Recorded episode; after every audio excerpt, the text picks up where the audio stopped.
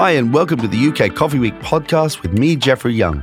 This week, we'll be celebrating the amazing UK coffee industry while raising funds and awareness for Project Waterfall, a charity which provides clean drinking water and sanitation to coffee growing communities. In today's episode, I'm speaking with Lee Hyde, Senior Beverage Innovations Manager at Monin UK and Ireland. Welcome.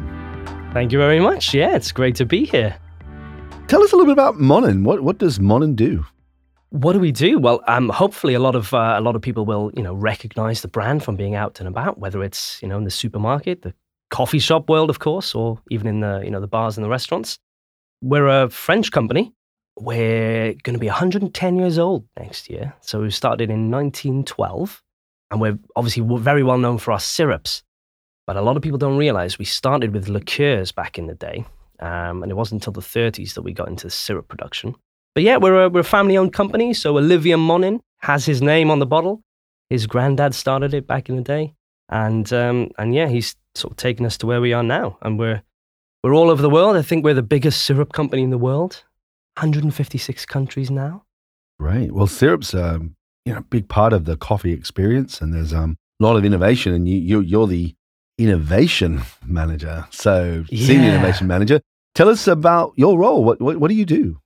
So, a big part of my role is is you know working with our with our client base, uh, whether that's in the coffee shop, casual dining, the bar world, whatever it is, uh, and helping them to create new recipes and develop their menus. Um, essentially, mm. um, I do get to play a little hand in in creating uh, some of our newer syrups as well, which is quite fun. But yeah, essentially that's it in a nutshell. And and obviously working with you know the likes of Allegra and doing all these these fun trade shows and events as well. So it's uh, yeah, it's it's good fun.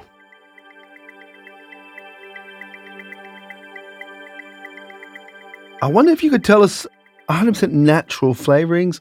How, how do you make that happen? What's the science behind? I'll go right back to the basics of yep, how we do our syrups. Does that yeah, work? Let's go right back to the right. what is a syrup? How does it get made? Uh, yeah, yeah, no this problem. is going to be really interesting.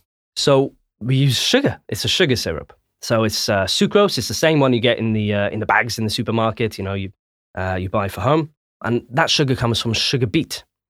Okay, so you know, grows in the ground. It's a bit like a beetroot, and we get all that from France. So you know, it's it's really close to the factory, and then that gets mixed with water, and that's the base. That's that's your sugar syrup.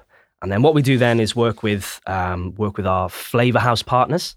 So all these flavor houses are based down in the south of France, beautiful down there, you know, sort of Grasse and uh, Nice area yep. of uh, south of France. It's like the, the flavor and aroma capital of the world.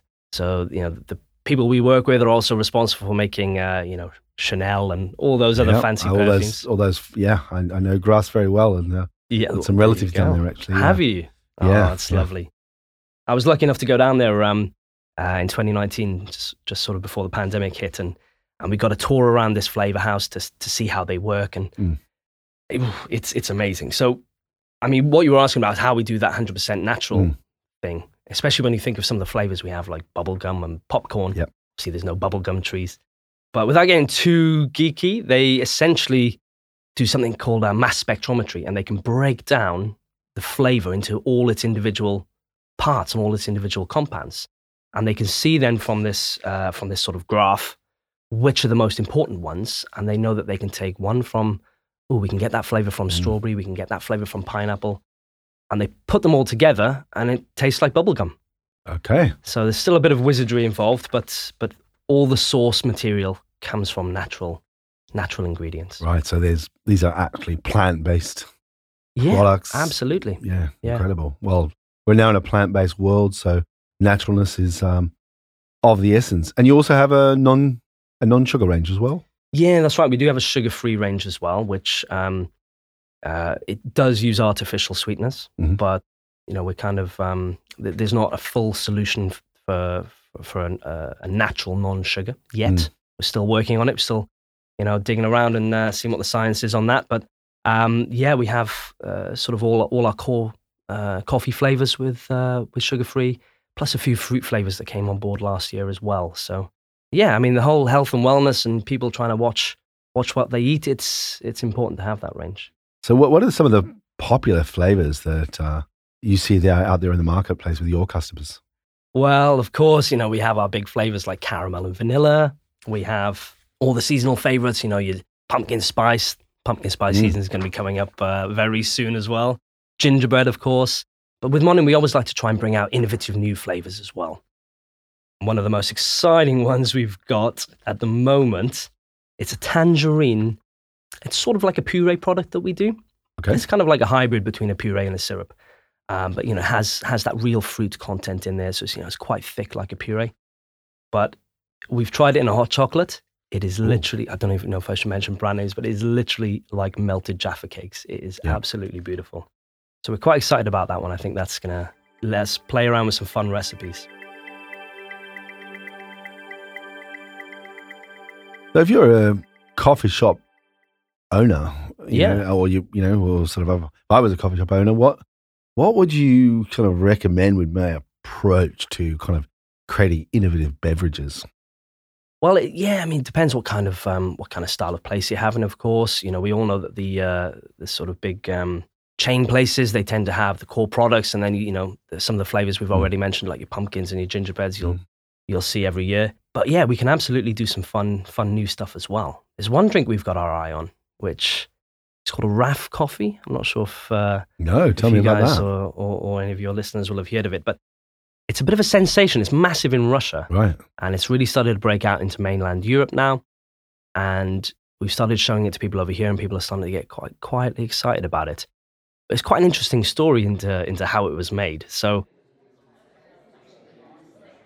essentially, there was this uh, Russian barista named Raf Raphael, and not very Russian sounding name, and he he'd be working his shift behind the behind the counter in the, in his coffee shop, and you know inevitably you get the quiet periods, and he would have some leftover milk in the jugs. He would have a few sort of single espressos lying around, so he would take this jug of, of, of that's got a bit of leftover milk in it.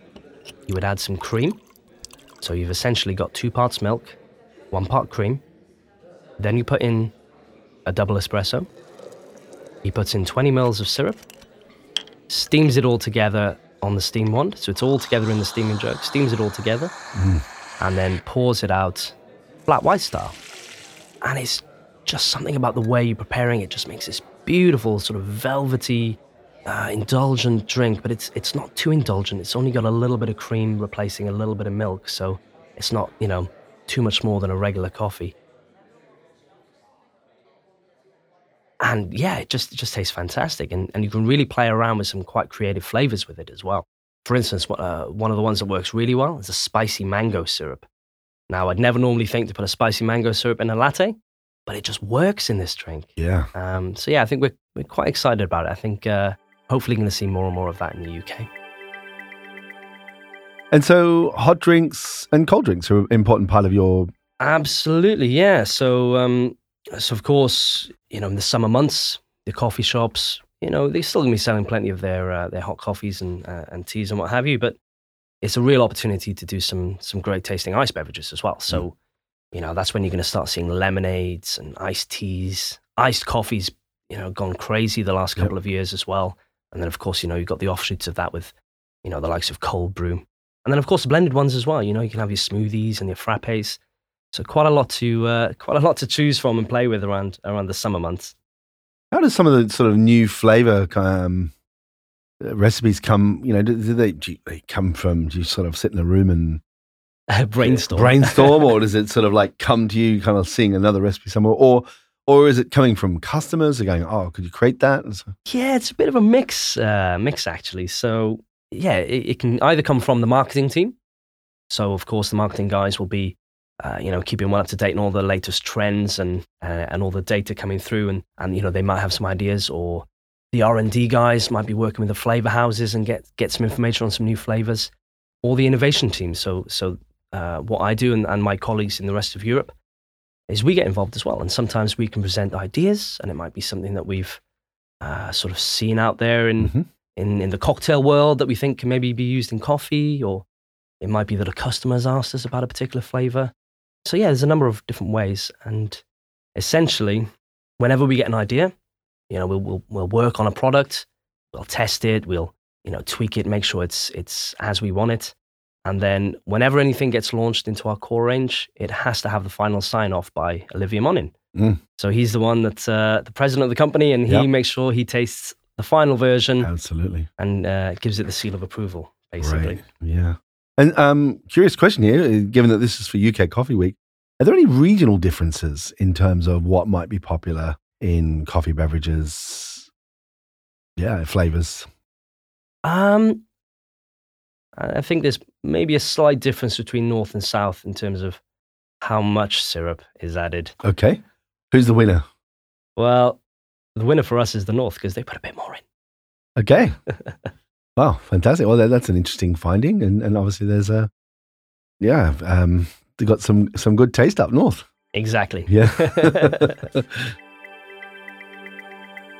you mentioned the evening trade, and I wonder whether you could Hmm. talk us through kind of the applications of syrups into the evening trade, and and what what can you make there? Of course, cocktails. Well, yeah. I mean, this is this is essentially what Monin started with, and quite interestingly, if you uh, if you look at the flavored coffee uh, sensation, it's it's not been around all that long.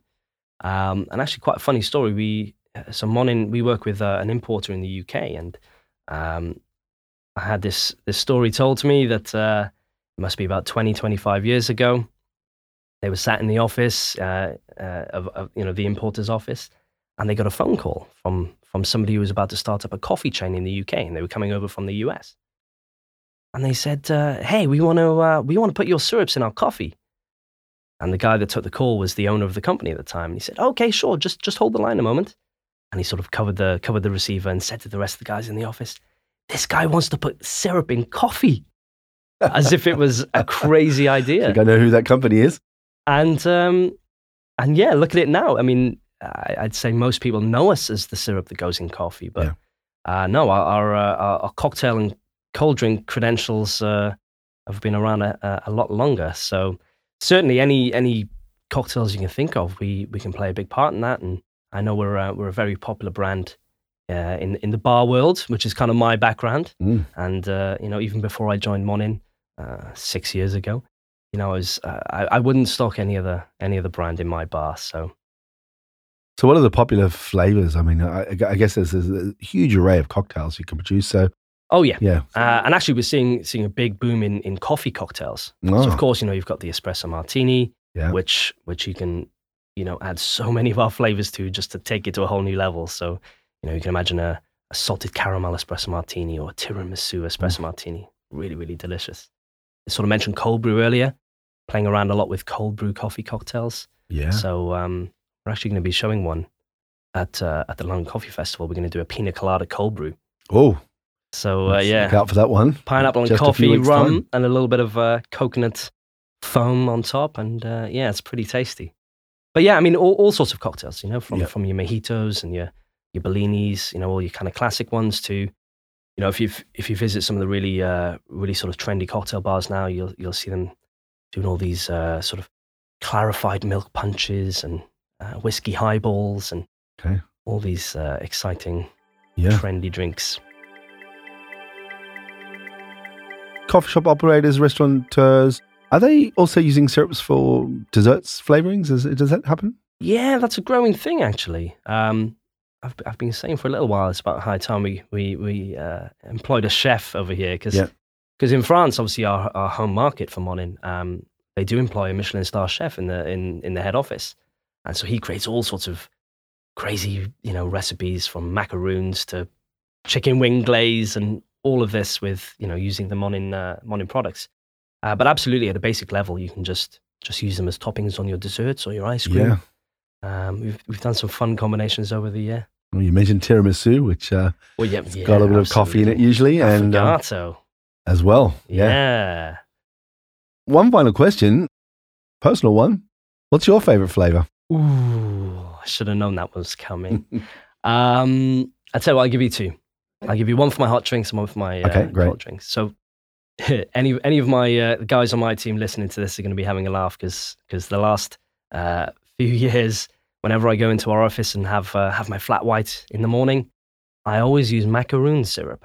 Macaroon syrup. Lovely. Yeah, it's a bit of a hidden gem. Ooh. It's not one you see out and about uh, uh, in the real world very often. Yeah. But um, yeah, it just has this sort of vanilla, sort of um, biscuity, almondy flavor going on, and just Yep. makes a really nice, sort of well balanced uh, coffee. Wow. Um, so that's that's definitely my my favorite.